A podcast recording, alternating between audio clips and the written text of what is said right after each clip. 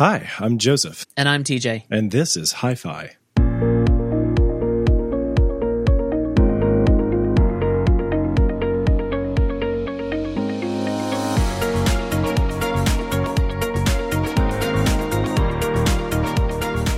So Joe, I hear I heard a I heard I heard a rumor that you didn't like the ending of WandaVision nearly as much as I did. But The rumors are true. The rumors no. are. Oh no! What, what are you going to do with my mind? You're not going to lock me up or put- cast any yeah, spells, yeah, yeah, are no, you? totally. I I definitely I I've got some You're a witch. I've got some mind magic for you, and we're it's going places, or you're going places, or something. Anyway, we'll get to that later after the show. In in officially, it's quote post show, so we'll we'll come back to that. Alrighty. If you ha- if you weren't paying attention after the credits rolled and didn't see the post show, you might want to go back and listen to uh, several episodes of you know our show again and uh, catch up with all the WandaVision discussion Of course, yeah. I mean, in order to lead a high fidelity lifestyle, you should be watching WandaVision. to the end. Yeah, uh, well, of course. I, I kind of, you know, that's a lot of credits to sit through on my couch, so I kind of scroll through looking for the credit scenes. But anyway, Ah, do you want to talk about the iMac Pro? Yeah, so this is kind of up my alley because I have the iMac. It is not Pro, but it might as well be. According to Apple, they are recommending the 27 inch iMac that is the current model because they're go- they've discontinued the iMac Pro and it's available only while supplies last. This this is frustrating to me, and I, I understand. I think I understand what Apple's doing here, but it's frustrating because their whole point, one of the whole, you know, Apple made a big deal about refocusing on the pros. And I think there's holes in their lineup for pros. You've you've got the high end laptops, and then you've got the iMac Pro, and then you've got the Mac Pro. And there's still a little bit of a hole, I feel like, between the high end laptops and the iMac Pro, where I think you need a Mac Pro, but uh, we've talked about this before. You need a Mac Pro, but smaller and not quite as pro, or maybe a somewhere in between. And Apple's not filling that part, but the iMac did sit kind of between the iMac Pro sat kind of between the MacBook Pro and the Mac Pro, and they feel like um, the 20, regular 27 inch iMac is going to continue to fill that role. And but that kind of defeats the like. Why did they make the iMac Pro? And they say basically their pro compu- their pro customers may want to look at the uh, Mac Pro and the 27 inch iMac, and I don't know. I just feel like they they they box themselves into a corner. Um, and then they uh, built the iMac Pro to fill that, you know, to fix that box, that corner box, and then they um, they've they're abandoning it. I'm I'm frustrated. I'm frustrated. Yeah, so I think that what Apple was doing with the iMac from the beginning was the iMac Pro was to make up for the mistake of leaving the glossy, you know, battery trash can Mac Pro around for too long and that was where they really made the mistake. In in my opinion, TJ, is that that Mac was just terrible for professionals. They didn't improve it, you know, it was not No, modular I- like they intended I completely agree. they were just trying to salvage the situation by giving us the iMac Pro for a limited time while they were solving the Mac Pro equation. And I think that they may have kept the iMac Pro around if it hadn't been for the overwhelming significance of the the M1 chips. Like th- that's going to change everything. Well, yeah, and I even though I'm frustrated about this, I do think this computer was built um, to kind of handle the split Intel's split between the consumer and the professional chips, right? And their Intel's professional chips are you know pretty amazing in, in a lot of ways, but they also uh, you know do take a lot of heat and power, and so they kind of had to redesign the whole cooling system to put professional Intel chips, Xeon chips, into the iMac Pro. Um, I, I I think the way Apple can fix this for me, you know, obviously I think the M series chip will probably blow the iMac Pro out of the water, but then the way they can fix this for me too is to fill that mid-range area by by creating a smaller or less expensive, less powerful Mac Pro that's still better than a laptop. You know, I I, I think that's really what I'm feeling hmm. the, the the lack of here. I think maybe that makes a lot of sense if you're just looking at the the products sold, but maybe Apple looking at the products sold from inside is saying that the the new the new generation of maybe the 16 inch 15 inch macbook pro itself will b- fill those shoes in terms of what the pr- creative professionals the designers the creators the developers really will use from mo- you know year to year so i wouldn't be surprised if the next generation top of the line MacBook Pro is the answer because we already have the Mac Mini and it is underpowered. It's like our iPhone Mini. And then you have that overpowered iPhone Pro Max, which itself is akin to the Mac Pro in this analogy. And so so it doesn't feel like you know, you know I, I want it to like I would like to have a modular upgradable Mac Mini Pro. I don't care if it's like seven or eight times larger than the current Mac Mini because it's already really mini. It doesn't need to be that small.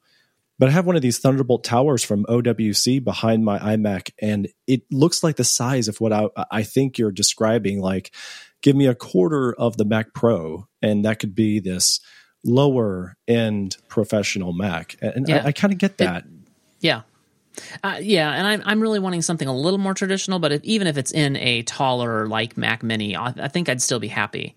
Um, it, it, it just I what I want is a more expandable, but less powerful than the than the Mac Pro computer. Basically, I want what my Hackintosh is essentially, but done by Apple in the Mac way. That's that's really what I want. Oh, I don't see Apple giving you a uh, an official Apple sanctioned Hackintosh, so you're out of luck with that. Well, no, it doesn't. I, it wouldn't be a Hackintosh if Apple built it. But I mean, essentially, I want the Mac Pro, but less powerful and less expensive. Yeah. Like you know, that, and it sounds like you're talking about something similar, just maybe not yeah. quite what I'm wanting, but I'd go, I'd go for it. It's a product I would love to have as an option, but I don't think they want it because I'm using the 27 inch iMac and it's really powerful. I can handle 4K footage from multiple sources and effects really well. And the price range is kind of comparable to what I imagine a Mac Pro Lite would be. So it's kind of hard to imagine why they would want the redundancy. Well, to me, the problem is uh, we're, we're, getting into philosophical arguments here. We said we weren't going to spend much time on the side items. Um, to me, the problem is combining the computer into one thing that is compressed inside there so that you know you have to use laptop components and not desktop components. And i think that's even going to hold true. Like imagine what they could do with the m1 if they had more room like the mac pro. But yeah. instead they compress it into this laptop form factor essentially and then they put this you know glue the screen to it. And so if any one of those components dies or goes out or messes up, um, if the screen goes out, like the whole thing d- is dead. Like you can't you can't put on a new display and keep moving. You can't you know replace your hard drive. You can't replace the RAM. I mean, I've talked about this before, but like this I think we're giving up a lot by letting Apple continue to go down this road instead of fighting it a little harder. Hmm. I think that Apple is a little too far down. I'm I'm okay with some of it, but I, I, think they're just too far down that road of this is a black sealed box, and if any one thing goes wrong, throw it out and get something else. It'd be curious too if their vision is to see what I did there. Yes, yes. Is to reinvent the iMac because they're going to be introducing the M chips, and there's this discussion about having a new design. So I don't know. Maybe there's still hope for the idea. It won't necessarily be modular, but you would retire the iMac Pro because the iMac line is going to get a, a, re, it's going to be reinvented. So if that's the case, maybe they will kind of fill those shoes. Yeah, maybe. Well, moving on, let's talk about the iPhone 13 rumors because this is always fun, and yeah. especially a couple of these features. Even though I have said I am in it for the long haul with my 12 Mini, some of these features definitely already are looking to me like, "Ooh, I want this." Um, I um, so so some of the rumors are let's just recap what these rumors are for the iphone 13 uh, you've got of course the a15 system on a chip which is going to be faster no surprise there. Of course. Moving to a 5 nanometer process. If you're a chip little bit of even a little bit of a chip nerd like me that that's pretty exciting. You, are fabbing at a smaller chip size. Bravo. Um, the, the the the the feature that really appeals to me the most is the smaller notch. I Yay. avoided the iphone uh, 10 line. Um, you know one of the reasons i mean there was many reasons and this alone would not have caused me to jump to Android for a while, but I was really frustrated with the notch. Um, and I just thought it looked awful. I'm still not a huge fan of the way it looks, uh, but I've learned to live with it. Uh, so a smaller one is better. Um, I, in fact, I felt like the notch on my um, OnePlus 7T was just about right, which is just just a little dip down for the for the front facing camera and a couple of sensors, and that was it. It was a little tiny notch, and I was very I was good with that. The iPhone 13 is also rumored to have larger batteries. I always think that more battery is better on a phone. Hmm. You have sensor shift camera stabilization, 5G enhancements, the the Verizon 5G. Joe, did you know that there's Verizon 5G, 5G. by Verizon? 5G. Wi-Fi 6E, Lightning connector, millimeter millimeter wave expansion. I don't know why that's not under 5G and improvements. and then 120 hertz display um, and ultra wide lens improvements. Um, the one thing I don't care about on this list that everybody seems to rave about is the 120 hertz display. I my OnePlus 7T had um, a high high. Uh, it was a I think it was a 90 hertz. I could not tell the difference from standard mode and the higher refresh rate mode. Um, I wonder if maybe my eyes aren't as sensitive to that sort of thing as other people, um, or what's going it's on. It's kind of an interesting I- notion. yeah. Why wouldn't your eyes be as sensitive to that sort of motion? It's not like black know. and white or having you know being colorblind. It's it's motion. People like how many frames per second are you seeing in your brain versus how many I'm seeing? I think we're seeing the same ratio. Yeah, yeah, I don't know. So, um, my um, personal laptop, um, it has um, two display ports and one HDMI port. And if I connect my displays via HDMI, it will only do 30 hertz. If I connect via display port, my displays will do 60 hertz. 60 hertz is fine, 30 hertz is not. So I can see the difference between 30 and 60. I can see it clear as day, and I hate 30. It's awful. 60 is fine. I don't notice anything. I'm sitting here, I'm, I'm shaking windows around. It looks great. Um, anything over that, I just can't tell a difference. And I don't know if it's my eyes or what, and or if I'm just don't, I don't know. And I've played around with the high refresh rate stuff in various places. I think the iPads have what what what uh, Apple calls ProMotion, which is 120 hertz refresh rate. Um, I, I really can't tell the difference from my you know from my phone versus the iPads at, at ProMotion. I think actually I think my iPad does ProMotion. I think it has a lot more to do with whether or not you can see the difference. We're going to do it anyway because we can, and it is an improvement over the technologies. I, I remember some of the other podcasters we like to follow have pointed out that not everything that they see on the device that is improved is necessarily something that was made for them, but it is something they're happy to see because it just means that as a whole, the product does get to be more superior. It makes advances. Theoretically, this feature could lead to something better in the future that is more meaningful. Hmm. And it reminds me of 8K footage. Like there's more and more people that are filming in 8K because they're future proofing, not because the audience is going to watch anything in 8K. And even with a 8K television, a very good display from Sony for your home entertainment or your computing, you're doing so well that it's going to take a while before there is a real reason to move from 4K to doubling that up to 8K. It just it just doesn't seem like there's a legitimate reason as of yet. But it does afford us more interesting options for the future hmm. technology. Mm-hmm. I think it has more to do with that. Maybe maybe it has more to do with computer animation motion because one of the problems for Apple products is, in general is that they do want this future proofing for augmented reality. So if you want the augmented reality stuff of 2025 to be first rate, then you have to introduce things like 120 hertz in the meantime. Yeah, maybe I can see it more as a we have places we're going that are going to require high refresh rates. That that makes sense to me. I, I and I I don't know, I don't know.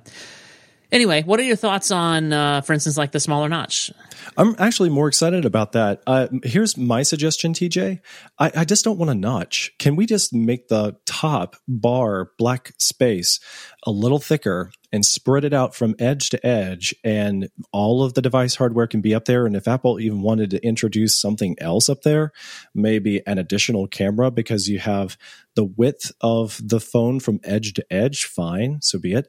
But it's an unnecessary quirk that it has that that that notch. It's just it's just odd. It, it's just tacky, and it feels like it was a overly opinionated design to go to this trouble. It's sort of the same problem with the punch hole design. That the punch hole design means that you have more screen real estate, but then you also have the eyesore of the punch hole as long as you ever happen to notice it.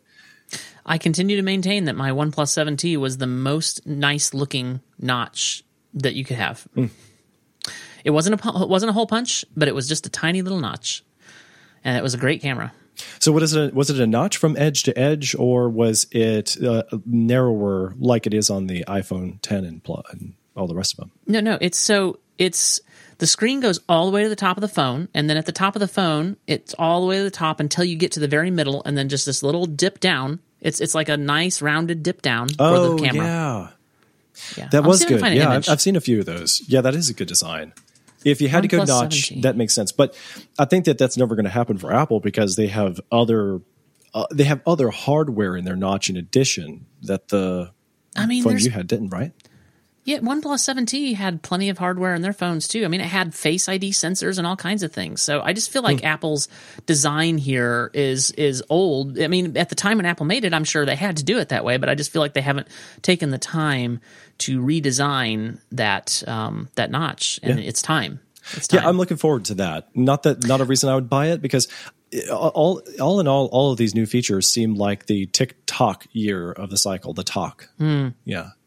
Yeah, except that the talk years. I mean, I think. Are you thinking of like when you say talk year? Are you thinking of like the it, it would be a 12s rather than 13, or what do you mean by that? A 12S in the style of we're not going to introduce a whole lot of stuff that matters to people at large, nothing revolutionary, but we're going to make a lot of refinements over the iPhone 12 generation. It, it just seems like most of the time the S. Well, every time the S's um, have always had the exact same external design.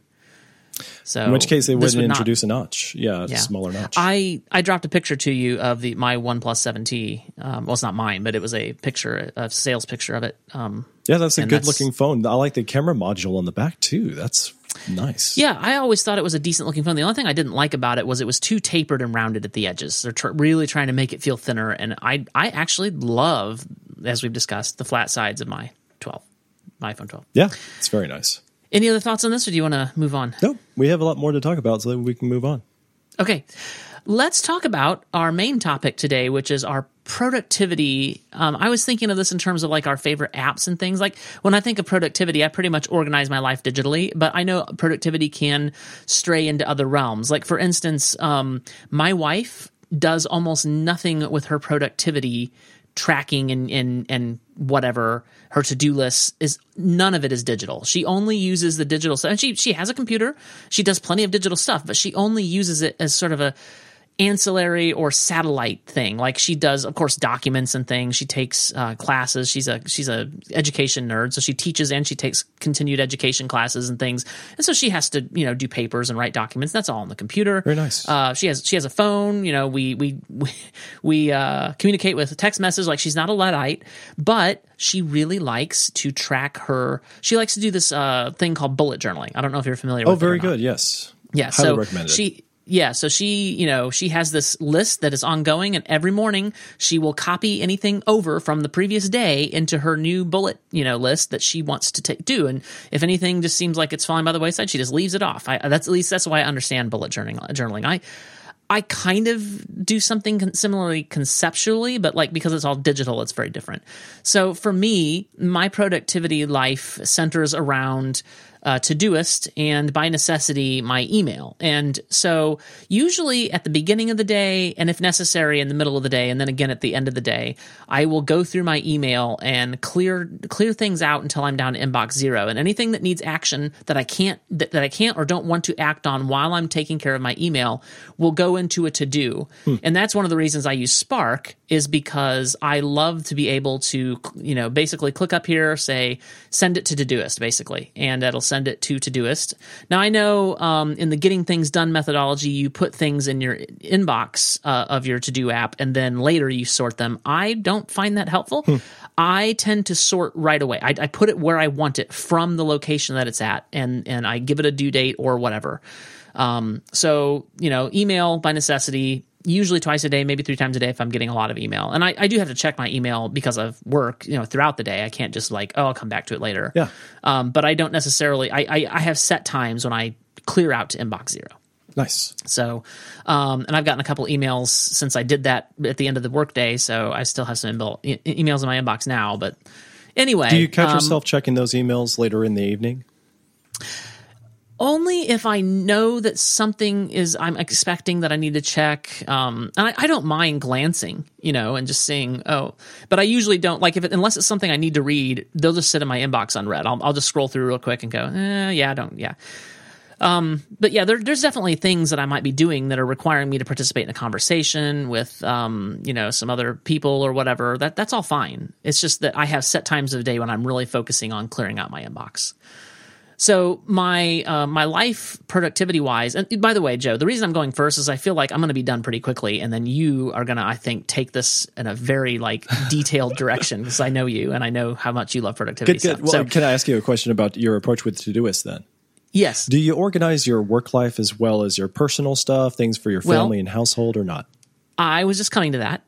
So, um, Todoist is where my productivity centers around, whether it's work or personal. And so I have in Todoist two projects. Um, I actually have more than that, but my two primary projects work. I, I call one project work, and the other I call personal. And then within there, you can have um, what is what does Todoist call it? They're like um, sections. Yeah, um, they're called sections. And so in my to do list, I have several sections. I have um, one from church related activities that I'm needing to get done. I'm an officer in my church, so um, I have to take care of various things there. So I have a list for to dos there. Um, I have a, um, I still have a client, um, and I, I do keep this in my personal list just because I, I kind of look at work as my during my work hours and my personal list as not during my work hours, and and so I do have a I maintain a client that I do work for, and then I kind of take care of their servers, and so any tasks that I need to do go into a list for them, or I'm sorry, a section in my personal list for them, and then I have a section called to read. This is not books. This is um, articles that I've seen throughout the day or whatever that I want to get to to read. So they're usually links to something, um, or maybe I got an email newsletter that I'm subscribed to from the very few that I subscribe to, and so I put it in there. That's to read. Um, then I have a generic to do. Um, I have my uh, my own personal business and side projects that I put in a list uh, section called Buzzing Pixel. I have a couple more sections, but that's Yeah. kind of uninteresting. But you kind of get the idea, right? I have several sections, um, and then I will also set. Um, I don't usually set far off due dates unless I don't want to forget something um, and I need it to show up in today, say Saturday. I want to remember to change the oil in my van or have the oil changed, I should say, in my van. So I set, I put one on my to do list and set it for Saturday. Otherwise, basically what I do is bullet journaling, which is it's set for today and then I use the today view to see it. And if I don't get to it that day, I will, you know, I select, I, I shift and then select the ones that are, I'm not going to do today. And I'll say schedule and I'll send them to tomorrow or something like that. That's my general flow for productivity. Yeah, the bullet journaling idea is a really fun one because if you were going analog, I think it is the way to go. And it, it was fun because I've seen the demonstration from the guy who created it. He did a good YouTube video. And it doesn't matter what your notebook is, your notepad, you just get familiar with a few basic symbols like what you mean by a right arrow or a circle or a filled in dot or half of a check or a full check. And you use the symbols to indicate is this a note? Is this a, a, a reminder for something tomorrow? Or is this something that i have to tick off today as a priority? You know so i, I think it makes a lot of sense and i, I like the style. And kind of like you the method is not it doesn't look the same but approaching the to-do management in the, in the same way is how i like to think of it with my digital workspace.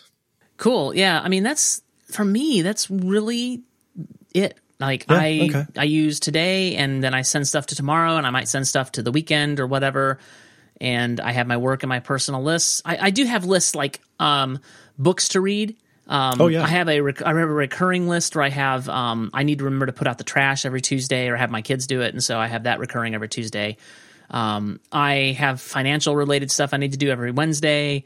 Um, I have a few things in my recurring list. Um, other than that, I think that's really the core of how I manage my life. Very nice. So in Todoist, then, do you have many repeating tasks, or do you like to just make things every time? Right. Well, that's what the recurring list is for. Oh, okay. um, almost, I, I can't think of anything recurring that I have outside of my list for recurring tasks. Um, yeah, I, I mean, I have a uh, because I I used to have a more automated system, but since I went employed and, and I'm not self-employed so much anymore, I don't want to pay for the automated system. So I have a I have a recurring monthly to do to send an invoice to my remaining client, for instance, in Oh, my okay. recurring list. Yeah. Well, very nice. Uh, the thing for productivity for me is I really have gone deep into the space because I think it was around 2007. I was getting itchy to improve my skills and I didn't want to take online courses or go back to college. I didn't have a lot of time. And that was one of the things that I, when I was discovering podcasts, I found some guys like uh, Merlin Mann who liked to talk about it on Back to Work back in those days, and a few others. And then realized, oh my, they've actually been writing blogs. They've been doing talks at conferences now for years about productivity. And so I started down that journey and cared an awful lot about it because I imagine you experienced this too, because in a former life, you were a creative professional. And when you former life, you don't consider writing code creative or professional? Uh, a creative professional. Uh, would you say you're a creative professional anymore? Um, yeah, I, okay. I, I'm very much an advocate that the what I do is a creative. Now, it's creative in a different way. I've never been a creative professional in the way that you are, Joe. Even my approach to filmmaking was more. I was never going to be like a director or writing scripts or or whatever. Um, I certainly did graphics, but that was more of a um, uh, kind of a, uh, a, practical approach. Like we need this thing to be like this. So okay. I've definitely always been more the analytical development side of things. Yeah. Okay. And no, that is very creative. I just know that when I'm talking to other professionals, usually the, uh, a web developer would not say that he's very creative, and I see it, but they don't. And so Joe, I, I, didn't know where Joe, you stood. My code is art, man. well done. it is more than just code. It is you're an artiste. Good for you. Actually, I hate to be called an artist. I'm not an artist. It, it, it, well, it usually is a derogatory term, but also it can mean different things to different people, right? Like somebody says you're an artist. Do you mean that you draw with a pen, pen and pencil? Do you mean does it mean yeah, that you, you get lost get on the computer and do vector graphics? Does it mean that you work fiction. at Pixar? Yeah, yeah. you're just uh, being expressive. You, you know, we're all artists. Are we? I guess I, I, if if that is how we interpret these things, I guess we would be in our own small ways. But uh, at the artist that I am, I I don't think that my work is art. I think of it as design. Hmm. So okay. yeah, so I, uh, you know, you and I are both Christians, and I I know we're not you know making up a Christianity show, and we're not going to go deep into the weeds about religion, but I do think it's uh, irrelevant to our perspective that I, you know, I was I was motivated in part to improve my skills, but another part of me was that I I did have the perfectionistic gene and was craving more time for my creativity and pro- projects where I wanted to create something brilliant and beautiful and imaginative and um, sensational with a Mac, you know, 10, 12, 15 years ago. And the problem I ran up against was never having enough time and energy to create something with the vision I had in mind. So when I discovered this niche of productivity, did you say vision? Yes, um, wonder about what that is. So the I wanted to flex the productivity muscles and make them stronger because it sounded brilliant that you just wanted to effectively get more of what you wanted to get done done and uh, understand efficiency and understand workflow and spend less time distracted and pursuing uh, needless you know uh, goals or doing busy work that doesn't really accomplish anything and isn't relevant to the end goal. So i took more and more of an interest in developing um, the approach that i really want to enjoy my work and i want to spend less time you know just uh, killing time yeah, and whether it was with long meetings or too much time in emails. So it's really helped me over the years, and I, I find I find that, like you, it kind of scratched my perfectionistic tendency to say maybe I can't make the blockbuster movie with special effects that I've always dreamt of, but as a as an everyday American, uh, I do have the potential to finally craft my approach to work, and I can perfect that so that I'm optimized. I feel better about leaving the desk at the end of the day like I've actually got something accomplished in less time. You know, so rather than originally taking me 20 hours to get the same thing done, maybe I can now get the same amount of work done in 10 hours because I'm far more efficient. I'm far more productive in my methods. So that's why I care about it a lot. So, so when you said uh, we should have an episode about productivity, I I didn't mean to go down into the weeds about the motivation to be productive, but I no no yeah. that's all fair game. So, uh, do you not think of note taking or um, scheduling as part of your productivity approach? I mean, I do take notes. Um, it just depends. Uh, often, if it's related to a to do, I will take the notes in my to do app, uh, Todoist, as a comment on the to do. Uh, uh, well, that's a, actually a second step. I usually take plain text, markdown formatted notes. If I'm at my computer, I tend to do it in Sublime Text because I already have that open and like I just like that's my text editor. But if I need to have a long running set of notes uh, on something, or I, you know, just something that I want to be portable across my systems, I'll put it in Bear. Um, and I probably should make even more use of Bear than I do, and, and I'm sometimes I'm more disciplined in that. Um, but yeah, I, I, definitely, in fact, that um, I, I, forgot, I failed to mention Fantastical, which it, it's difficult to think of it as a productivity app. It's more of a this is what you're doing in, at, at, at a specific time app. Um, and that's of course connected to my uh, my work and my personal um, Google accounts, and so that all syncs that way, and um, I can get to it on the web and stuff like that. But uh, Fantastical is definitely part of my productivity suite, I suppose. Um, I have a recurring event on here uh, that I'm looking at right now at 6:30 p.m. on every Monday. We record uh, Hi-Fi, and then at 8 p.m. I have a recurring event. TJ edits Hi-Fi, so.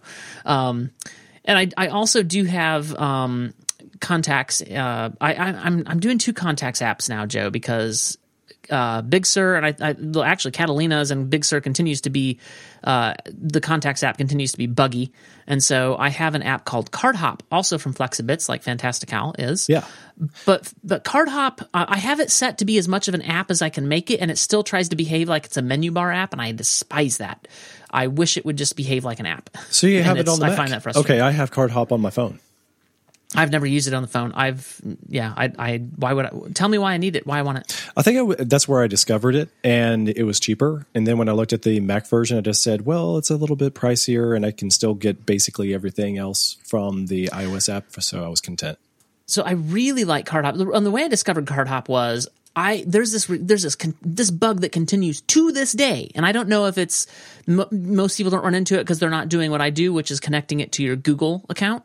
Uh, most people probably use it with their iCloud account, but like it's a feature you can add a Google account and it'll sync with your Google contacts. But um, I, so I don't know if this is a bug in Contacts app or Contacts app when it's connected to Google or what. But when I add a new contact, I click plus and I'm I'm in the middle of typing and it just goes away. Like the new contact goes away, it goes out of editing mode, and you're and nothing about it was saved. The card is nowhere to be found. It's just gone. Hmm. And and so I'm like, I've got to get a better app. Yeah, yeah. So uh, that's when I remembered CardHop, which I had tried before but never really got into. Um, I really like about CardHop that I can just start typing out, you know, name, phone number, email. It just parses an address. It just parses all that out, and it has this preview of a card, and you can just click add when you're done, and it adds the card. It's really great. Um, That's a good endorsement. But I don't like how it, as you type, it shrinks and moves around. Like I want the window Ah, to stay okay. put. I, it's acting like it's a menu bar app, even though I've told it don't be in the menu bar. Please behave like a regular app. So it's just a little bit frustrating. Just stay where I put you. I don't like windows moving around. It's interesting too that that's how Fantastical started years ago. It was only up in the menu bar. Yes, that's true. So maybe that is the direction for a future edition of Card Hop that they make it truly independent. Yeah, I don't think CardHop has changed much though in the last few years. I I, I think they did it as a thing and it, it works good enough for what they want, and they haven't really touched it. Okay.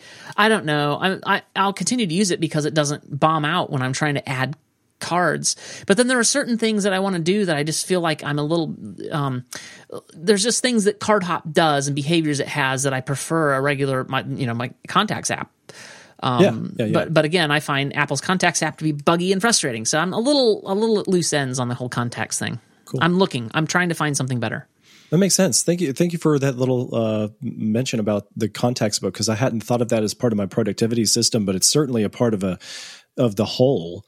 And Yes. a lot of the productivity system is just about what are your resources and keeping handy the best resources. So making sure that you have a useful, powerful context book is a part of that. Yeah, and, and for me, it's part of my productivity suite more than it used to be because I I'm doing some some things that require me to email certain groups of people, and it's not enough that I want to go actually maintain like a third party service like Mailchimp or something that will let me send out an actual newsletter. Right.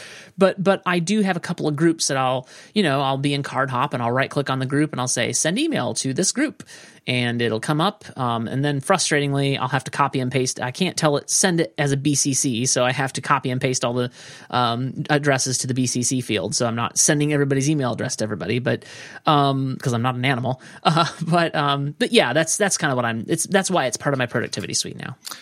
So, when I started getting down into the productivity weeds uh, 10, 12 years ago, I took an interest in any blogger that was describing productivity from different viewpoints. And I loved it when they were talking about apps, the digital productivity.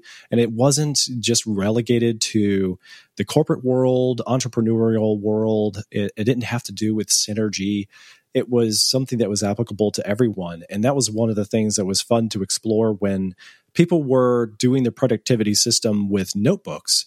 And I respected a lot of folks that were carrying around something like a pocket sized notebook and uh, the, maybe the field notes and keeping track of notes as well as to dos for the future that way and filling up all these little field notebooks. And that was just exhilarating to think about all the potential that they were using those for creatively, staying productive. And I wanted to do that sort of thing.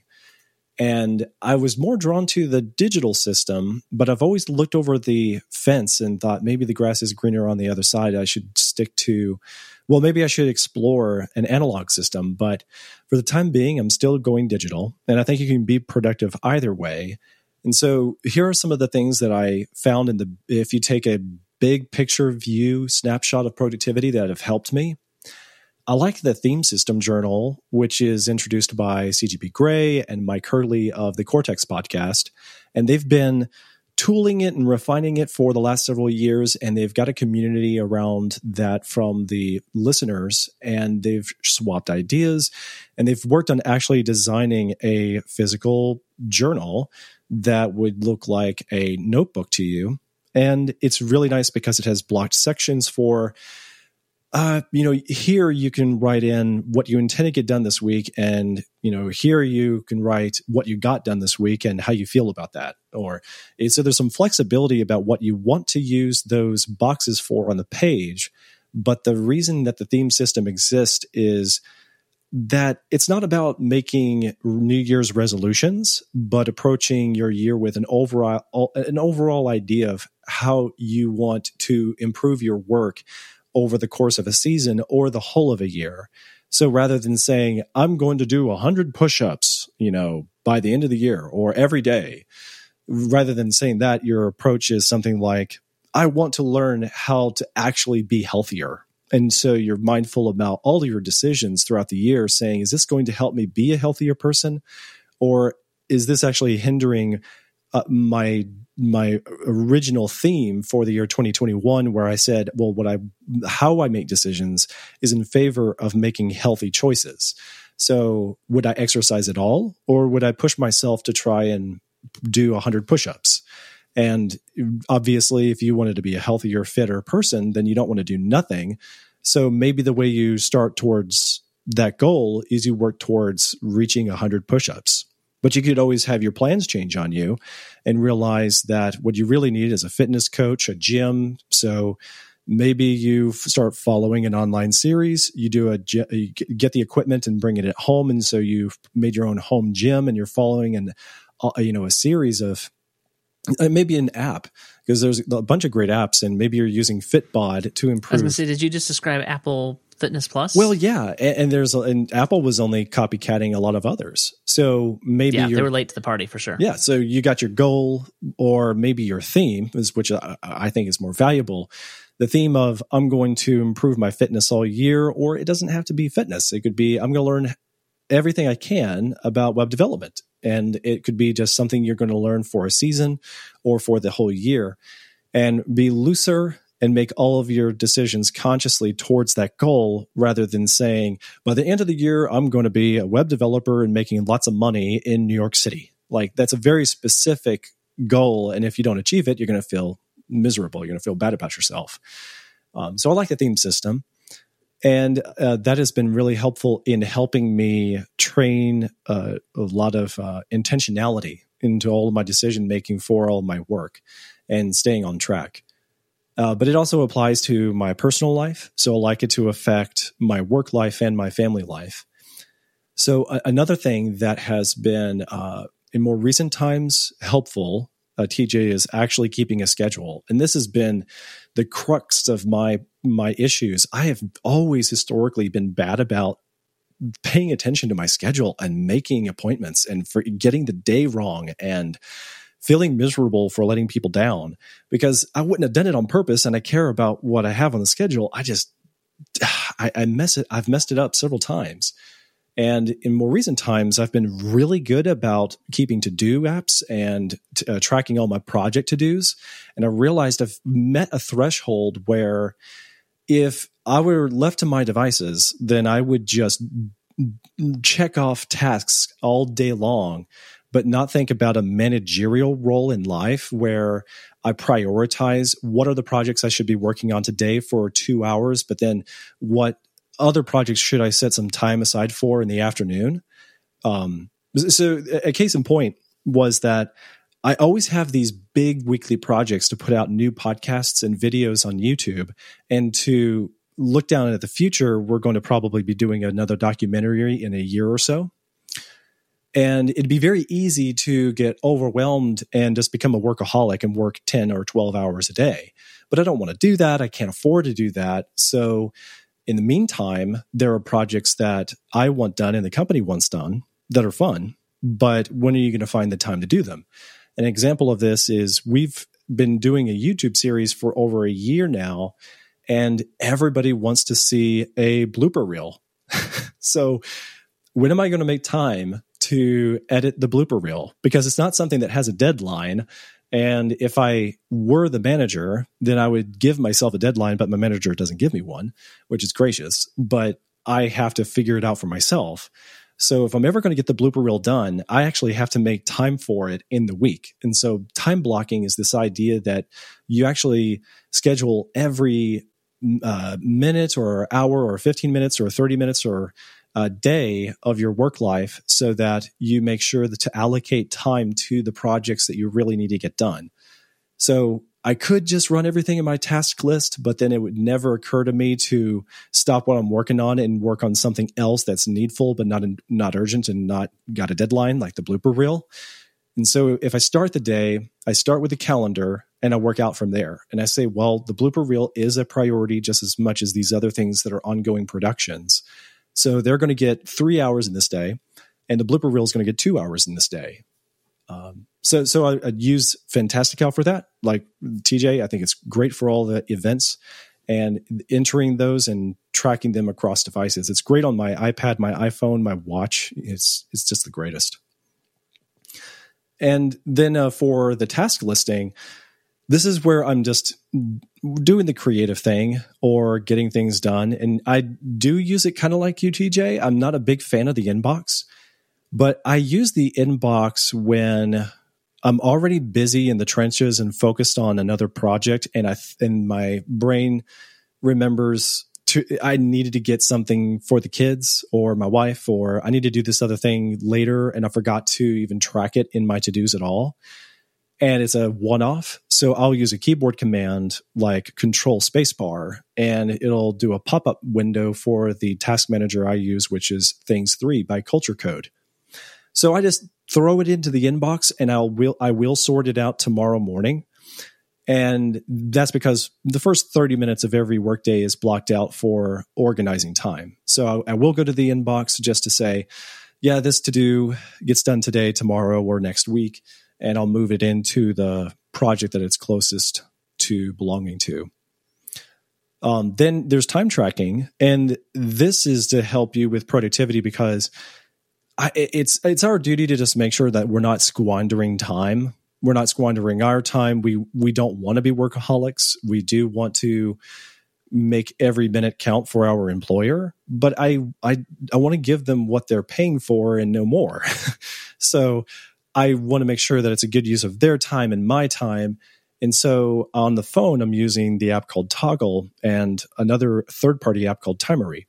And Timery takes the data from Toggl and uses things like iOS's shortcuts app so that you can create nice uh, home screen buttons to quickly log your time. So you can start timers and you can stop timers, and they can be assigned to categories. So things I'm tracking are uh, time that I create something, time that I'm working on something I need to learn, uh, time that I'm managing my schedule and uh, all my data and the big picture of things. So I track time as a manager, overarching of all the things I do. And these are separate timers that I can track. So I have a time tracker for creation and for learning and for management and for meetings and for time that I set aside to exercise. So ideally, I want about 70% of my time to go to creating, 10% of the time to go to learning, 10% to go to management, uh, 2.5% to go to meetings, and 2.5% to go to exercise. And that leaves us 5% for the inevitable interruptions and the unknowns. So that, eh, you know, somebody shows up at the house. I had to respond to them. I need to see the door. I need to take a phone call that is going to interrupt the day. It has to happen and that falls into uh, five percent of the the work hours, the margin time. And I never wanted to go over that. I wanted to keep it down. Um, so what I'm doing is I'm tracking all of this time in Timery, and then I'm doing a monthly review process where if you go to the toggl.com website, you can easily see just from one page, uh, the reports page, all of the hours tracked and what percentage of the uh, time all those things were taking you. So I'm aiming to keep these percentages for creating, learning, managing meetings, exercise, and margin time and try to hit those percentages throughout the month. And I'm actually doing pretty good. Uh, so I'm really impressed with how well that is working as a methodology to say, well, my goal is to reserve 60% of my time for creation. And what I've found from the month of January was that actually I gave more time to management and a little less time to creation than I wanted to, and hardly any time to learning at all. And so I started learning from that and said, okay, well, then I'm going to definitely reserve more time in the week to learning things that I can apply to my creative profession. Then uh, note taking, I love Bear. I used Bear for a good long time, and I love to use note taking because it's like the second brain idea that a lot of uh, writers care about so much that they anything that they learn that they might be able to use in the future, they put it into their notebooks, and they'll call that their second brain, uh, so that they can forget about it for now, and then they can retrieve it when they need to refer to it. So rather than thinking of a notebook as just important stuff or things that I've written from scratch, I think of note taking as if this is a resource that is helpful, whether I, I, came up with it or it is a resource from off the internet, rather than just making 101 bookmarks in my favorite web browser and saying that I'm going to use them someday. I take the information from the website and put it into a note. And I was using Bear, and it's really good for this. But then I discovered Craft more recently, and I really like the way that Craft works on the Mac, the iPhone, and the iPad. So I've been doing all of my note taking in Craft lately, and it costs a little bit more for a premium. Though I think it's really good for what you get. It works really well, and Bear is no slouch. So if if Bear is working for you, then you should keep doing that. And uh, because productivity is hard, TJ, and it's really hard to do if you're worn out. I consider my exercise routine to be part of my productivity because uh, I, I've had physical problems developing since my mid 20s. And I feel a lot better today than I did when I was working when I was 26. And it's, I contribute that improvement to exercising on a regular basis. And it makes a huge difference. And more recently, I've taken up meditation for 10 minutes a day using a sort of like just the technique where you're trying to f- focus and use self control to, to just work on your concentration and not let your mind wander. So, doing that for 10 minutes a day with the Calm app or the Headspace app is really useful. And it helps to train yourself to do things with more intention rather than with more distraction. Um, so, all of these things combined, I think, are really useful for productivity in general. So, again, my recommendations were things like if you, if you want to see the show notes, you'll find all these things like the Theme System Journal, uh, Fantastical, which both TJ and I both approve and love. And then I'm using Things 3 and he's using Todoist. He's using Bear. I'm using Craft. And then there's uh, Toggl and Timery for all of the time tracking.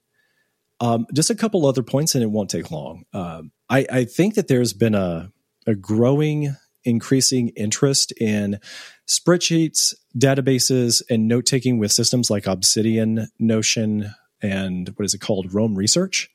And what I've found is that I'm still figuring out what I want to do with these apps but I'm really happy with a hybrid between Google Sheets when I'm sharing uh, content with others in the business. So if I got to share sheets, spreadsheets with other people, uh, I love the integration between Google Drive and Google Sheets. So uh, that is really good for me. Then when it's for personal use, I like all of my sh- uh, spreadsheets, my budget tracking to be in numbers.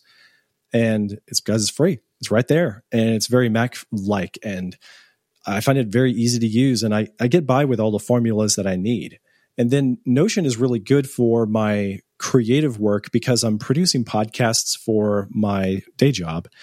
And I want to keep a I, you know a perspective on what are the podcasts I'm producing coming up, um, a rotation of content and writers and source material. I edit the material in sort of like a script for uh, like I edit a transcript in a sense in Notion, but I keep a database in Notion. It's really good for databases. So not as feature rich with formulas like Google Sheets and numbers, but if you just need a spreadsheet with data, you can do incredible databases in Notion. And people are using it for stuff like to replace Todoist and things. I, I don't, that's not in the cards for me. Um, if it works for you, good for you do it that that way. But uh, and lastly, I, th- I thought it would be worth mentioning, TJ. Um, I wanted to know how do you manage your notification system? What do you mean? How do I manage my notification system? What what what are you trying to get at? Well, you know, I I like notifications on my phone, my Apple Watch, and my Mac, but it's a mess if you just leave them all on. So surely you don't you're not a barbarian and just let all notifications flood the gates and disorient and distract you all day long, right? Uh, no, I aggressively turn off notifications. Um, I don't allow my to do app to have any notifications because I'm. Uh, that's not true. Most notifications I don't allow for my to do app. I do want like if something is due today. Um, my in my recurring, I want it to come up and remind me that I have something due today. That's about it, um, and I don't want that on my Mac at all. So what I meant is when I say I turn off notifications for my to do app is on my Mac, I turn off notifications for my to do app. Calendar events, I definitely need notifications for. I like to get notifications about 10 minutes before meet, virtual meetings so that I'm like, oh, yeah, I have that coming up. Do I need to be ready for that or whatever? Um, I do not have notifications on for email at all. Um, I like I do well, I don't have visual visual notifications. I do let it, you know, make noise in the background so that I can hear it and be like if I'm like, oh, I, I knew an email was coming, I should go get that for what I'm doing. Um, I have that off on my phone as well. No email notifications on my phone. Um, so I'm I'm pretty aggressive about managing notifications. There are certain ones that I want, mostly I don't. Most most of the notifications I don't want. Yeah, I take a similar approach. The only thing I've found to be different is that I, I really enjoy creating things as notifications, sort of to help me stay focused. So I've created a few repeating tasks and things that just remind me to stay on top of the thing that I really want to do. For example, I want to drink a glass of water every morning, but I often forget to even bother to go and get the glass of water. So it'll like uh, 11:30, I get a notification that pops up on all of my devices that says, you know, drink a glass of water. Hmm. And um, so, so I like the notifications to be of my own making rather than being a application just telling me, "Look at me. This is the thing that I think that, that is important right now." Sure. So I like to create a notification for my future that says, um, "I have another one that I found really handy. Is, that around ten thirty any given day, uh, ten thirty a.m." is usually when my mind begins to wonder you know I, have uh, I've been working. I've already gone through all my daily prep, and I'm doing some creative professional work. But then while I'm doing the work in Adobe Premiere and Photoshop and Adobe Audition, my mind begins to wonder almost every day between 10 and 10:30. Hmm. And it, so if there's anything that is stressing me out about life outside of work or something coming up at work, it's probably in that window of time. So I have a notification that'll pop up and say, What is on your mind? And that is just enough to, to remind me, oh, okay, that is something I don't need to be thinking about right now. Hmm. And then I close the to do and I get back to concentrating fully on the thing that I'm doing before lunchtime. And I've found that to be very helpful to turn off our brain that is drawn to distraction even when it's not in front of you. So I don't have problems with Twitter and Facebook or YouTube, but my mind can wander on its own. So how do you turn that off without something external to remind you to control your mind from wandering? Yeah. So uh yeah, I I find that to be helpful. I I've thought about there's got to be other ways that I could use those kinds of self-made reminders throughout the week and I'm still exploring possibilities of how I might remind myself. I know a lot of people do reminders to like tell them when to go to bed, but that's not that's not my thing. Um, I, I kind of uh, yeah, know. I, I, know when it's time to go to bed. Yeah, yeah. And I know that I stay up too late a lot of times, so it's not a notification is not. And in fact, I've tried that. It's not gonna change anything. All right. Well, that's productivity. I think it's a good way to introduce all of it in case we want to revisit it in the future. Yeah. So while you were talking, I downloaded things and to see if I was missing out on anything. It's a very well designed app. Um, I like it. Um, it just doesn't do things that I have grown used to in Todoist. The biggest one being the natural language processing. Like when I type, you know, do thing today, I don't want today to be part of the to do. I want it to schedule it for today. and things doesn't do that. You have to actually click a button and click a thing and tell it today. And like, so that's a huge disadvantage of things. Um, I also don't like the way projects and things work and things. Yeah, so, I'm not going to tell you to change. Um, no, no, no. I just wanted to see if I was missing out on anything. I'm not. Yeah, I, I do find that it's it's not quite that clunky because I'm using um, anytime I can. You can select multiple entries or the one you're currently editing, and you can just press Command T and it automatically assigns it to today, or Command E and it will uh, assign mm. it to hmm. tonight. Um, so yeah, no, no, there there are different ways of working the apps, and Todoist is certainly a different approach. Yes, no, and like I said, it's very much when I click add a to do, I'm typing out everything I want it to do. Like that's just the way I think. Um, I'm I'm saying, you know, I, I don't want to have to click three or four buttons to or or remember to do Command T, which to me is new tab. It, Command T is new tab always. so Command T for today that doesn't work in my in my brain the way I have my mnemonics set up and stuff.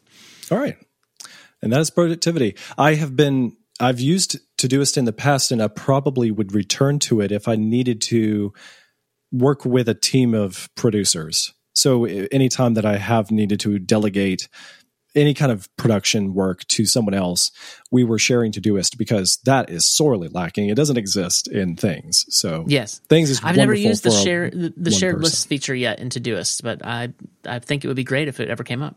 And that is productivity 101 from Hi-Fi. Now you know. Yeah, well, we should end the show. Uh, but I've been thinking that our ending, the way we end the show, hey, where do people find you? Where do people find you? Oh, people find me here. You can find the show. I feel like that's very clunky. Like, I feel like we should just end the show, but I just don't quite know how to do it yet. So I'm spitballing with, with you on the air and with our listeners. How how should we end the show? Well, this is we, news I, to I, me feel too. like the whole "I love you too, Merlin Mann," like all that all that stuff is, is is taken. We can't do that. No, I can't tell you I love you. Um, let's see here. Do you want to highlight maybe what we would talk about next week? No, because we never know at the stage what we're going to talk about next week. uh, let me think. Well, what are you going to work on next? What what in productivity do you have on the docket for tomorrow? Uh, let's see. Where is my upcoming view? Um, tomorrow I have to put out the trash and recycling. Uh, I have to do something related to finances. I need to work on a personal project. Um, I need to reschedule uh, a dentist appointment that was canceled during the uh, the cold snap, and that I've been meaning to do for a while. And they keep calling me and leaving me voicemails. And I just haven't had time.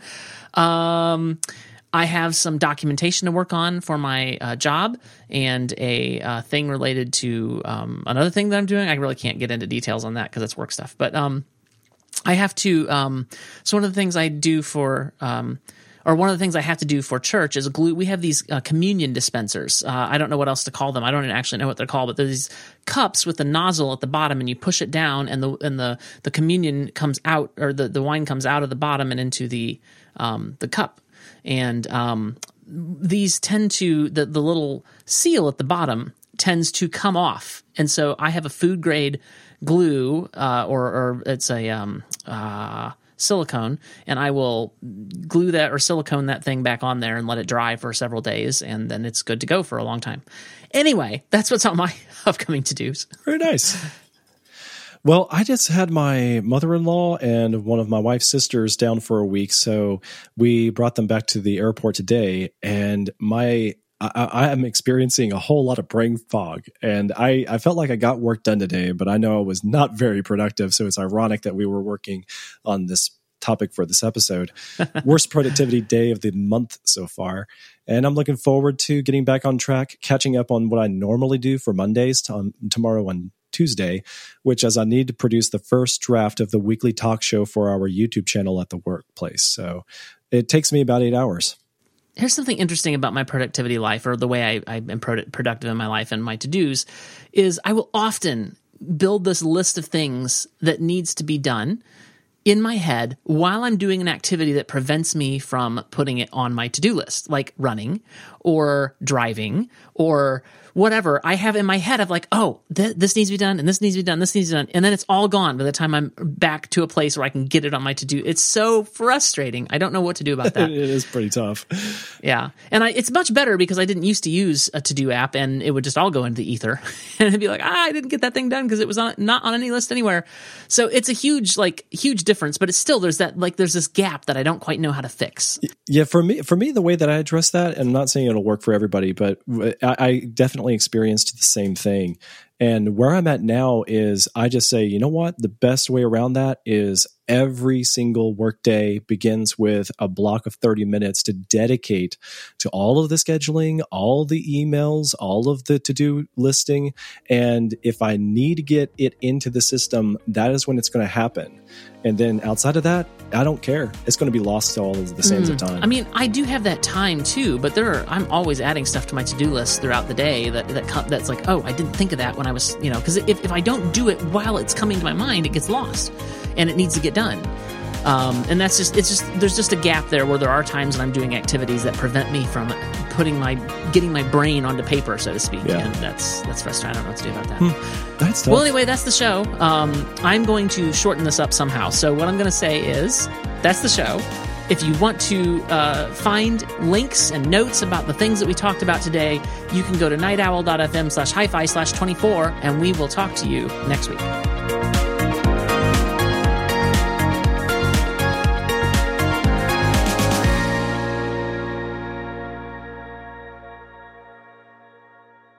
Okay, Joe, do you have a vision and does it involve Wanda? oh, oh, my word. TJ, this show did not disappoint. Well, I mean, you know, anytime Wanda throws a car at somebody, I think it's a good time. You know, it did fall a little bit into the problem that DC Comics, well, DC movies have with superheroes in that if Superman is fighting with another Kryptonian, they just start throwing themselves and other things around, and none of it really makes any difference because they smash stuff up and nothing, it doesn't really amount yeah. to anything. Yeah, I, I that is my I think that is my one my one nitpick with this finale. I and, and I would um, be happy if we launched the whole concept of fighting air fights between Supermen into the sun. Like launch that into the sun. We don't ever need to see that again. It does nothing for me. Um, and in fact, the best parts of this show and the best parts of this episode were the parts that did not involve action. And that, that's one of the things I mentioned a couple weeks ago or last week. I don't remember. Might see, I didn't write it down. And so I, I, don't, I don't, know. Uh, but I, one of these episodes previously, I mentioned that I had been watching For All Mankind, which I dearly love. And one of the things that it, like that show doesn't have a lot of action. Sure, a couple of episodes last season there was a lot of tension and drama, and there was a tense moment when like the rocket, the booster, you know, the or the thing went off when it wasn't supposed to and they're off course and all this stuff like that happens, but it's not action driven and it's not, you know, vision fighting vision in the air, shooting lasers at each other. And like, I, like that stuff does nothing for me. That's my one nitpick with this episode. It's just like, we don't need the fight, fight, fight. We don't need it. But there were a lot of other interesting things that they did tidy up, and other things that they left undone, so that there's Yes. more to do in the future. And I really Yes, liked, for sure. I liked the balancing act. They explored a lot. They have definitely developed Wanda's character. They've even demonstrated that they could continue to develop Vision's character post death. Isn't that interesting? Yeah. Yeah. And it, but th- when you say post death, like he's a synthezoid, is he is he ever really dead? Like you just got to bring him back somehow. And yeah, I mean, and we have we have this interesting like so obviously questions. What happened to White Vision? Where did he go? Um, I'm going to call him White Vision until I know differently. Um, and I think there is a White Vision in the comics. So, but like what what happened? To him, where did he go? What's his thought process? Is he actually Vision? But because the Mind Stone is missing, is he not? Is he not really Vision? But then, of course, you have the whole um, uh, what what, what uh, the the ship of Theseus, the ship of Theseus, and the whole uh, what happens if you replace every piece on the ship over time, and you know, so this is just a piece of Vision that's missing, which is the Mind Stone, and which part of that is him, and like all these questions, right? And you know, we don't know where he went.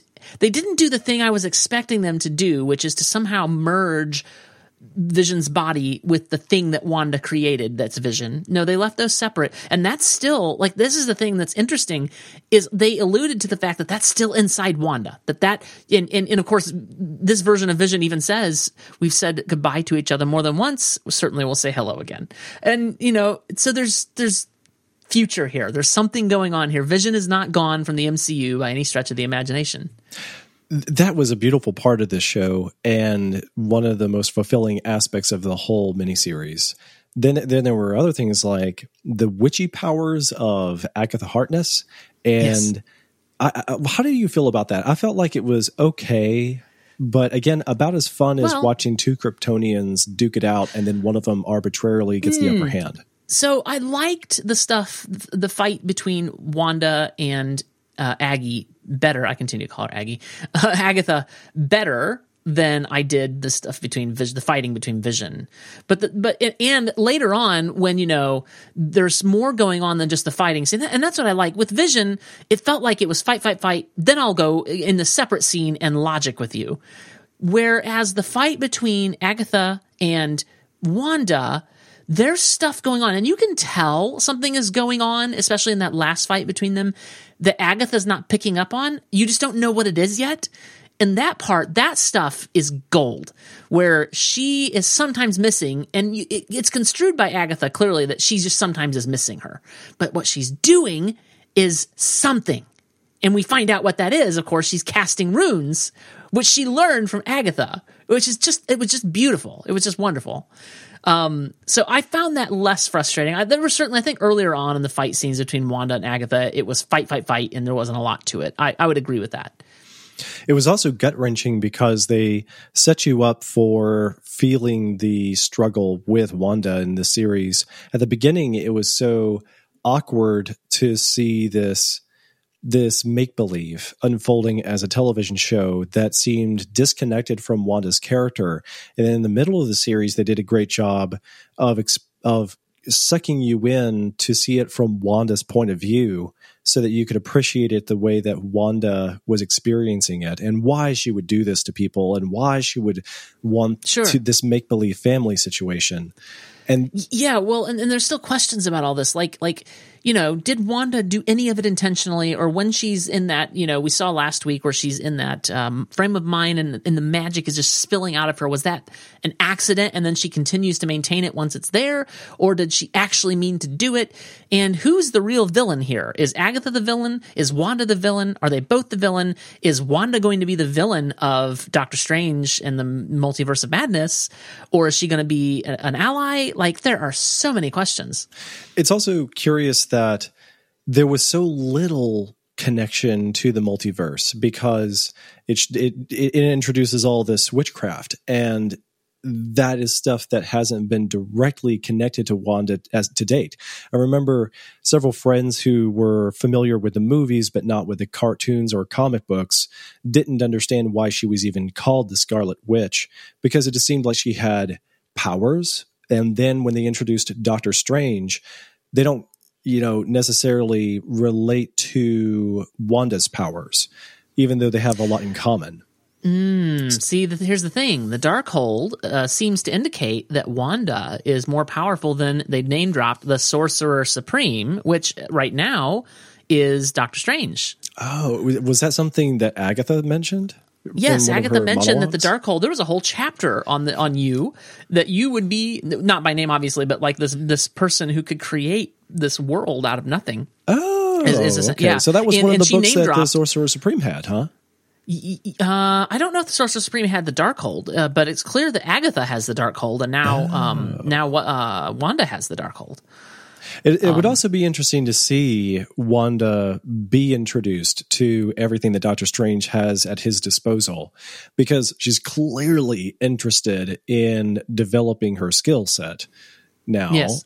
Well, and she's very clearly a quick study. Like she only spent a little bit of time around Agatha and she picked up on everything she needed to know to defeat her like instantly. And Agatha was very powerful. And she and, and during the cutscene, she's doing sort of the same study approach that Doctor Strange did when while yeah, he's asleep, well, he's also have, studying.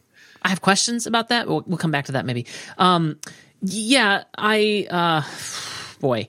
So uh, also um, Fietro, I'm going to call him Fietro, which is another podcast I was listening to referred to him as Fietro, fake Pietro. Oh, okay. um, yeah, yeah. Turns out that was just stunt casting. I said there was only one thing that I had a nitpick. This is another thing that I have a nitpick I forgot about. Yeah, which is um, stunt casting of Pietro, um, who turns out is just Ralph Bohner. So. Um, not going to go into all the the jokes there that that that they kind of hinted at, but um, it I just you know, I don't know. I wanted him to be more than I wanted him to actually be Pietro from, um, and I felt like yeah, me too. it was ripe for this. It was a multi. We're talking. We're leading up to the multiverse of madness. He can be from an, a Pietro from another multiverse, right, or from one of the other universes. Like, I don't know. I just felt like it's a missed opportunity, but I'm sure they have reasons for for doing that. It feels like something they could still do is they could still carry a Pietro from another multiverse, but not being brought over by magic tied to Agatha, maybe of his own volition, and because they didn't have a good reason. Think about it. Like if the if Agatha wasn't the reason for why Pietro shows up in this universe, why would he show up now in WandaVision's scenario? Why mm. would there would be a universal anomaly that would bring the character over from another universe just for this epic situation that Wanda's in. So I, I feel like it kind of worked, except that, like you, it's a huge disappointment. So I could still understand a scenario where once you do br- make some bridges and open doors between this universe and other universes, maybe an, a real Pietro of another universe of his own volition wants to come here. And that would be much more satisfying than saying, well, because Wanda lost it and she created her own version of Westview, she somehow sucked a Pietro from another universe over into ours. And now that's okay. It doesn't matter if the Pietro has lost his own universe. And, and I could understand they didn't want it to look like she was, well, like the, she wanted to be able to reverse everything. So if she had to reverse Vision and the kids and the town and send Pietro back to his other universe, uh, it would just been one more thing that was like everything else. Yeah. So um, I loved what they did with Agent Woo. Do you realize what oh, they did, yeah. man? That was a big deal in this episode. It was so clear that he's like this this period of the MCU's Phil Coulson. Yes, yes, very much so. I think you're absolutely right. He's. I hope we don't have a, a death scene for Agent Woo in the same way. Uh, but yes, he is very much the new Phil Coulson. He's going to be the. I believe he will probably be for Avengers. You know, six or seven or whatever Avengers we're on next. Um, when the Avengers need to come together, there's probably a new team of Avengers. Like I think he will be the rallying cry somehow, but he's going to be involved for sure. And he's such he, he's such a great actor, and he always has a way. And I know it's partly the way he's written, but also just the way he is good at acting. He always has a way of disarming. Like you you get angry at the person talking to him on his behalf and he's just like yeah you know well that's just the yeah. way things are. like he just says this ah gee shucks you know and it, it's so disarming and like they don't even the, like the, the villains don't quite know what to do with him yeah but he's also very competent and good at what he's doing it's so it's so it's so fantastic, and good acting too. Good delivery. Oh, he's such a good actor. Oh, he's so good. Somehow he I mean, almost reminds me of Christopher Reeve's Clark Kent. If Clark Kent were yes, trying yes. to be the best version of himself. Golly gee, Miss Lane, or golly gee, Darcy, yeah. you know, whichever is appropriate. uh, yeah. And speaking of Darcy, like, uh, did you? I, I, feel like maybe something went wrong because of the pandemic, where they couldn't actually get her for this episode. Oh, and so, uh, like, that's the reason we only have the one scene and we barely see her where she's creaming uh-huh. uh, doc, director evil. Um, and uh, and then there's a line drop in the credit in the first credit scene. Yeah, Darcy said that briefing debriefing was for the week. You know, and that was it. Like, I feel like that we we should have seen her more, but I feel like something went wrong there. That makes a lot of sense. I wondered why she was mysteriously absent for most of the show, but yeah, the, yeah, I don't know. Maybe they just had one character too many to involve because the show already ran 48 minutes long, that, which that was a good deal longer than the other episodes too. But I will say that I think the show did as much did the did the best um, for her character and and I really enjoyed having her there and I, I hope that we see more of her throughout the universe. Uh, some have suggested perhaps we could get like a TV show, like a mini series that is Agent Woo and Dr. Lewis or something like yeah. that. Like I would watch the hell out of that. That would be a good show. Yeah, for sure. Uh, they they have they have some sort of when I say chemistry, I don't mean like romantic chemistry. I just mean as characters together working on stuff. They, yeah. you know, she's a very sarcastic person, he's a very earnest person, and so you kind of have this dynamic. That's the word I'm looking for. It's this dynamic that really works well together. Well, and if you're going to explore more of stories involving the agents of Sword, and then the people outside of it, and this is under the control of Marvel Cinema Studios versus a another studio that is orchestrating Agents of Shield, where they have to make up characters that are not in the movies. You know, it's it's just it's actually what I'm what I'm trying to say is this is the cinematic studio's opportunity to give us what they could have done with a television show like the Agents of Shield with characters that they sanction that can go from a television series into a movie and back again and they can yes. do that with characters like Darcy and Agent Woo. Absolutely, yes, and I think you can kind of tie things together that way. Yeah. So, just real quick, um, I do want to talk about uh, the the the first credit scene. We had that thing with Darcy, but then quickly, Monica, presumably now she's she is or is becoming Photon. But anyway, Monica is taken to a theater by an agent, an FBI agent, and then that turns out this is actually a Skrull in disguise, and says an old friend of her mother's would like to see her, and one, and that would be in space apparently because she kind of points up and so that's that's leading somewhere. We know not where yet. Um, and then this is what I really want to talk about in the second credit scene. Uh, you're in the mountains. We already talked a little bit about this. Wanda's making tea, but then oh no, actually she's levitating and reading the Darkhold. And uh, uh, clearly, so is this indicative of this is just astral projection and she's doing both these things or is this a split personality or and and it's probably not good like the Darkhold is not a good thing i don't know how much you know about that but we, we've seen the Darkhold in agents of shield and now we are seeing the Darkhold here and the Darkhold has never been a good thing not in the comics not anywhere and so this levitating version of Wanda is reading the Darkhold. That's not great. But then she hears cries of help from her twins, who apparently like were. I, I don't know, like what's going on there. I uh, do you have any theories? None. because even when they're thinking about uh, White Vision, for example, he is in the comic books, and so are Wanda's children. But how they executed on them with the show is a departure from the comic books, but there's plenty of homages to it. So they're exploring new territory, they're using something old and something new. I like it, but it could mean very different things. Like mm. I hmm. came across a good explainer video about Agatha Harkness, and she's a in the comics but she's more of a neutral character that sometimes does things for good or evil depending on what her selfish motivations are. But originally she was introduced as a good neutral character and hasn't frequent she's never frequented like a full on villainous role. And Well, mm-hmm. and I think we got indication that she's going to be coming back because the line wasn't, you know, when she's like, "You're going to need me," Wanda was like, "I'll never need you." It was like, "Well, I know where you live," you know. Yeah. So that to me screams she's coming back. And and I, I I- I mean, Kathryn Hahn was fantastic, Yeah. like as Agatha Harkness. I mean, to be fair, like I, there was not any bad casting in this show, but it was she was. I would say Agatha, uh, like Kathryn Hahn as Agatha, was a standout. Um, you know, honestly, like this is probably the most we've gotten of Wanda, and it's clear that she was well cast. Um, you know, um, ah, what's Vision? The guy who plays the Vision's name? Um, oh, I don't have I'm it in front of me. You know, Jarvis. Come on, I'm looking it up. Anyway, he, he like he's always great and fantastic. He's always been great as Jarvis. Uh, he's been great as Vision, and like he was just wonderful in the show. And uh, yeah, I just couldn't couldn't be happier. The only nitpick I could really have overall is that for a finale, because a lot of it dwelt on action and a lot of that dwelt on action. Paul Paul Bettany. Yes, good old Bettany.